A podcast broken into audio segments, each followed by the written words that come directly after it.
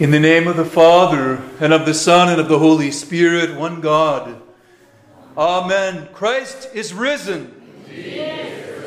Christ is risen. Christ is risen. Amen. Thank you so much. Beloved in Christ, you know, today's the last Sunday that we greet each other with that greeting. Not the last day, but the last Sunday during this season of celebrating the resurrection in which we greet each other with Christ is risen.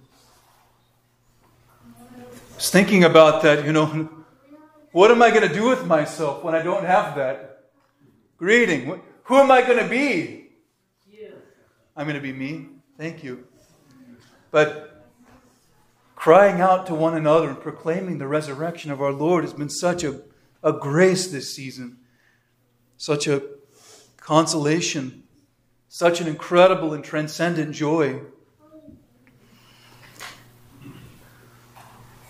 Thank you for continuing to celebrate the glory of our risen Lord with me during this holy season.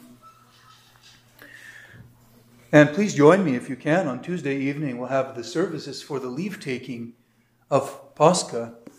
We'll have the, the Orthros and the Divine Liturgy, just like we did on Pascha morning without the procession around the building, but we have all of the same hymns, and we punctuate this season by having that service one more time.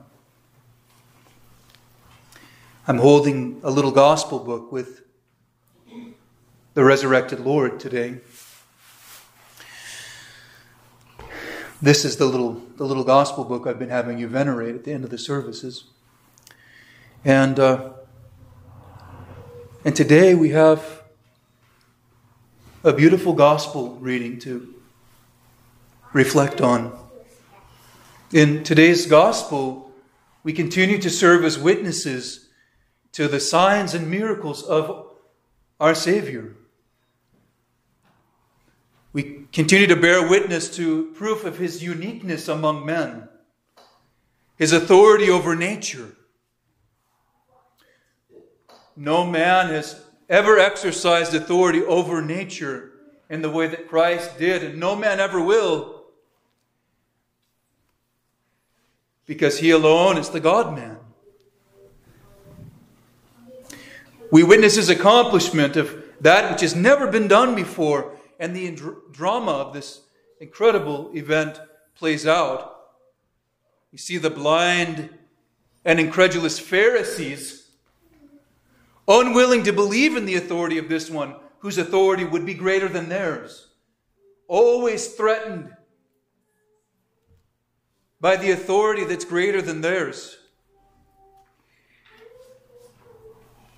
Driven, governed by insecurity and uncertainty and lack of faith, and they're brought to shame by, at the end of the reading, that incredible dialogue between the man who had been given his sight and the Pharisees. It's like they're getting them to change his story. Okay, I never was really blind. I just was really good at pretending. From the day I was born, I decided I was going to, um, you know, try to get some sympathy. So pretend like I couldn't see. That's really what happened. They would have believed that more than they would have wanted to believe that he, he had been given his sight when born blind. And they're brought to shame by him. And what, what can they do? The, the best they can do is kick him out. They didn't get their way. Shut the door on him. This man, blind from birth, offering his witness.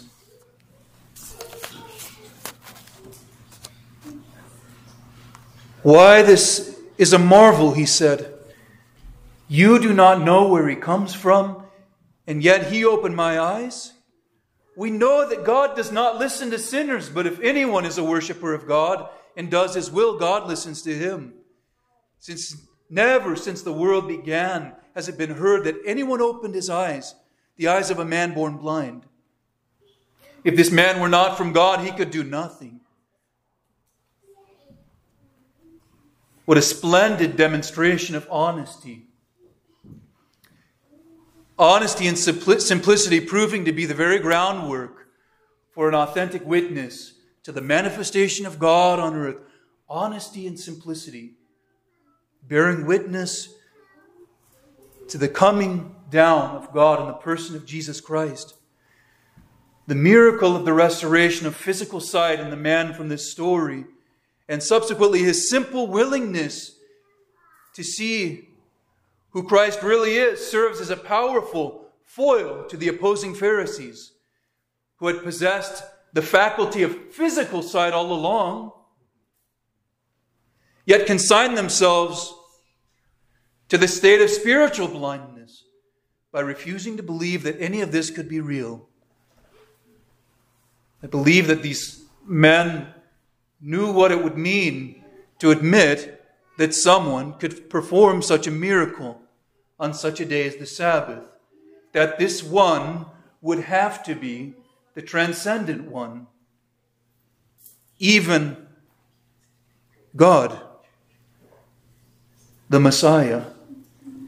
To accept that a man could do what only God could do would be to admit that the divinity itself worked in this person. To accept humiliation and soften their hearts, even a little, would mean to follow this revelation through to its conclusion that this man, this Son of Man, as he called himself, is also the Son of God. While the messianic theme is the overarching one in this story, this theme that Christ is God, that He is the light of the world who grants true vision, as in the prologue to the Gospel of John. Also embedded this in the story is a significant anthropological question, a question about what it means to be human and what it means to be in the human condition. This question was asked by the disciples, answered by Jesus, and later opposed by the Pharisees. The disciples inquired, Rabbi, who sinned? Who sinned, this man or his parents, that he was born blind? Whose fault is it? It's an honest question because we know that sin and death, with sin, came death and corruption. Death and corruption are the result of sin. So, but sin didn't just happen spontaneously, it came as a result of the act of man, the opposition of the will of man to the will of God. So logically, there had to be someone who is culpable for this man's condition, be it himself somehow, which would be absurd since he was blind from birth, or his parents. The absurdity of the former would lead one to the conclusion of the latter. It must have been the sin of the parents that caused the blindness of the son. Even in the hymns for Great Vespers, we heard these poetic words. To himself did the blind man think and say, Is it, I wonder, for the sin of my parents that I was born without eyes? Have I become an example because of the faithlessness of the Gentiles? I cease not from asking, When is the night? And when is the day? My feet have no more strength from the impact of the stones, for I have never seen the shine, sun shining, nor have I seen my Creator in any form whatsoever. Albeit I beseech thee, O Christ God, to look upon me and have mercy upon me. You may have been caught by that, that word, is it for the sin of my parents that I was born without eyes? We heard during the Orthros reading for today that among the fathers is taught that not only was he born blind, but we, he was born without eyes. And when Christ made with clay with his spit and the dirt, he actually formed eyes for the man and placed them into his eye sockets. To the perplexity of both the disciples, and it seems to the man himself, Jesus proclaims these words It was not that this man sinned or his parents, but that the works of God might be made manifest in him. I must work the works of him who sent me while it is day. Night comes when no one can work. As long as I am in the world, I am the light of the world. And that's what I want to focus on today. This response that the works of God might be made manifest in him. First, though, what is the cause of disorder within the human person? The answer that we give is it's always sin somehow. For to sin is to act in a manner contrary to our nature, in opposition to our nature, and therefore to reap the consequences of that opposition. And that's what we call sin and corruption in the world that affects all of us. It's like an illness which, with which we're all stricken. We wouldn't say that we're automatically born guilty of sin. That's a Western teaching. The Orthodox Church has always held, though, that we are born into to a world in which we are subject to corruption. And so we experience that reality within ourselves, even from our childhood. Yet in this story, the Lord Himself clearly states that the condition of this man born blind is not something that we can blame on anyone in particular, but rather this blindness, undoubtedly the byproduct of a fallen world, was allowed by God in order that God's goodness might be revealed in him. The reality represented here by the loss of sight is really one that we can all identify with. He had something wrong with him physically something wrong within us might be physical, it might be psychological, it might be some kind of spiritual, but nonetheless, we're all subject to some kind of human malady. We're all subject to these maladies, and some may even be the result of the sins of our parents. But I see that this is really beside the point. The point in identifying the state of brokenness and imperfection is to draw our attention to the condition of humanity, a condition which we all experience, and placing blame identifies a cause, but it does not result in a solution. In fact, it results in the opposite. Placing the blame essentially allows the person to identify himself as a victim to sin and as one subjected to sin and its consequences. And each of us, as the blind man, might ask, in identifying with, with him somehow, and identifying ourselves as subject to this corruption and the reality of human malady, difficulty, and sin. We might ask, how could I have any role in the grand scheme of God's narrative, His story, His providence being worked out in the midst of this world, especially in pain and imperfect and suffering as I am.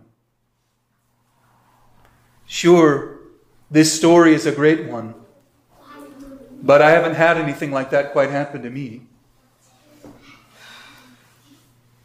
How can I? Why? Why am I struggling in whatever way I may be? And then we need to hear these words when we're asking God, how could you allow something like this to happen to me? And if you're here, beloved in Christ, if you're here hearing these words and you're hearing the proclamation of the gospel and you're hearing the good news of the risen Lord and you're hearing the witness of the hope that we have in Christ and Christ alone, then the words that were given to the blind or to the disciples regarding the blind man are the words that are being spoken to you and me as well today. That the works of God may, might be made manifest. That's why we're allowed to endure anything. That the works of God might be made manifest. In the case of the man in the story, he was permitted to be blind from birth Surely it was not God's will that anyone would be subject to corruption and death, illness, and discomfort, but He cooperates with us in our freedom, even allowing us to fall and to experience fallenness. And He allows us to cooperate with Him in our freedom This is the mystery of God's providence in the midst of a fallen world. We talked about two weeks ago on the Sunday of the paralytic. This synergy, we enter into the work that God is doing. We become participants in what He is doing in our life by not by telling Him what to do, but by trusting in Him. He allows, He allows us to experience the results and consequence of sin. Not even to punish us, but as with the blind man, that the works of God might be made manifest. The conclusion for the man in this story was that he was granted sight, and as the result, he bore witness to Christ and even worshiped him, it says in the gospel. He well could have said, Thanks, but why did you let this happen to begin with? Or you know, not only was I blind for much of my life, but after I was healed, I was alienated from my people and rejected by them.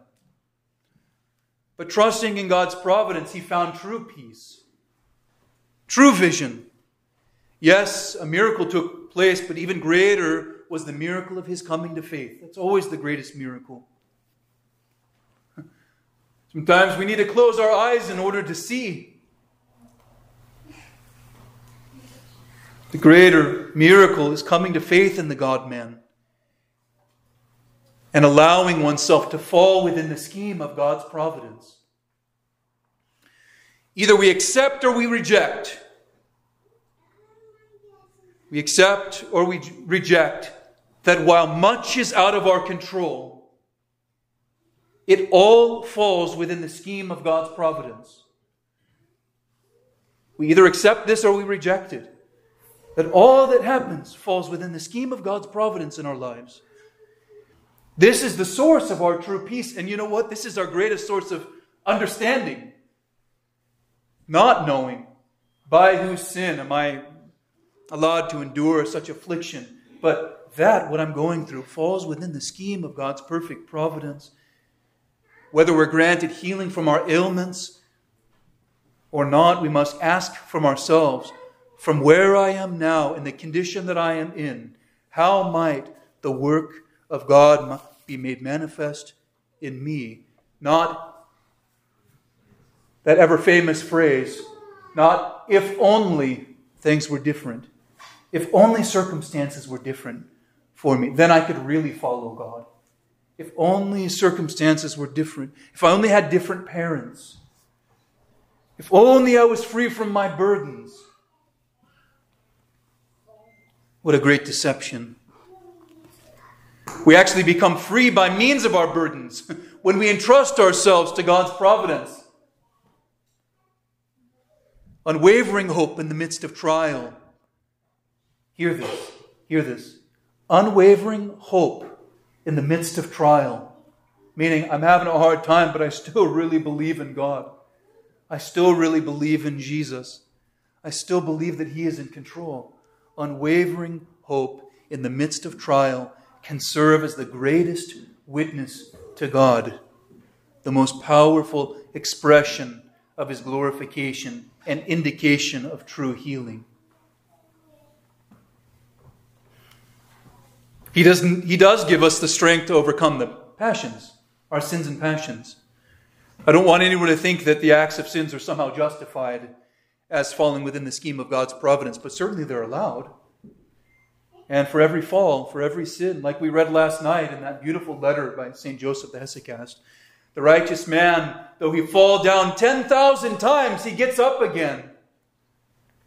He submits himself to God. According to St. John of Damascus, some of the works of God's providence result from his good pleasure, whereas others he allows to happen. God wills some things and others he permits. Everything that accords with his good pleasure is completely good, whereas things that happen by permission or of many different kinds, God allows someone to fall into misfortunes so that his hidden virtue may be displayed. As we see in the case with Job. Wasn't that God hated Job, but he allowed him to fall into misfortune so that the works of God might be made manifest. Sometimes he permits something seemingly inappropriate to happen in order that something greater may be accomplished, as when the salvation of humankind was brought about through the cross. I always think of the martyrs. The martyr, you know, the word martyr means witness. We call them witnesses not because they were they escaped death, but because they even willingly submitted to death out of their belief in God. I am a Christian, they said, and then they were put to death. And people didn't, oftentimes, people didn't say, oh, well, they, they must have been wrong because they didn't avoid death and they died. People were like, oh, what a great miracle that someone would believe in something so much they, they would even be willing to die for it.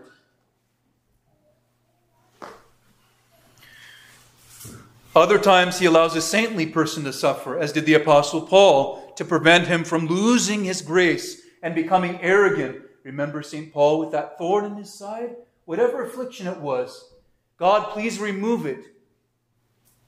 But God did not, because God wanted his strength to be perfected in his weakness, knowing that St. Paul, if he had been convinced of his own strength, he probably would have thought that he didn't need God anymore.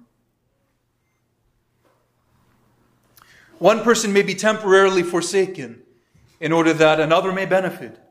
Another is abandoned for a while so that God may be glorified, as happened with the man blind from birth. When we are unable to grasp how terrible pride is, God allows us to fall into a sin so that we can understand, so that we may be cured of another hidden passion and be saved. Every fall, every trial, every difficulty is actually a charismatic moment if we allow it to be an opportunity to call upon God and to cry out to Him, Save me. In general, the saints teach that for those who accept them with gratitude, all calamities, St. John of Damascus says, all calamities contribute to their salvation and are to their benefit. The faithful Christian who trusts in God and whose nous, whose spirit, whose conscious, consciousness is oriented toward Him, benefits from all the misfortunes that befall him. Did you hear that? For the faithful Christian who trusts in God and is oriented to God, he is, benefits from all the misfortunes that befall him. By contrast, he who does not resolutely bear trouble, endure affliction, and patiently sustain hardship has strayed from the path of divine love and from the purpose of providence, according to St. Maximus the Confessor. We're almost there. As for us, then, how should we live faithfully according to God's providence? Well, that's in some way, that's the topic of every single homily ever given.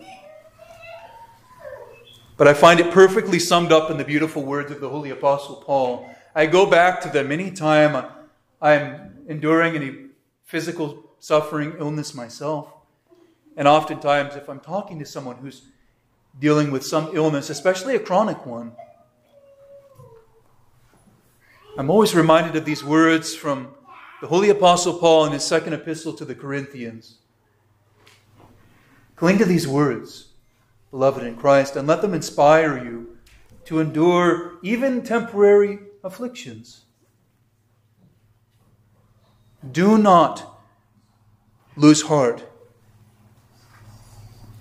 Even though our outward man is perishing, yet the inward man is being renewed day by day. Another translation says, though outwardly we are wasting away.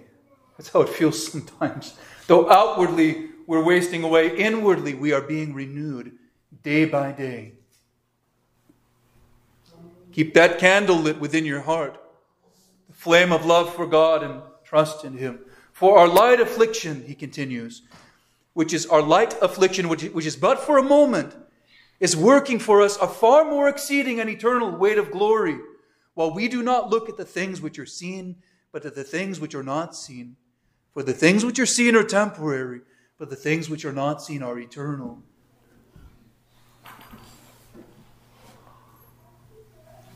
So our call is that we cling to what is eternal.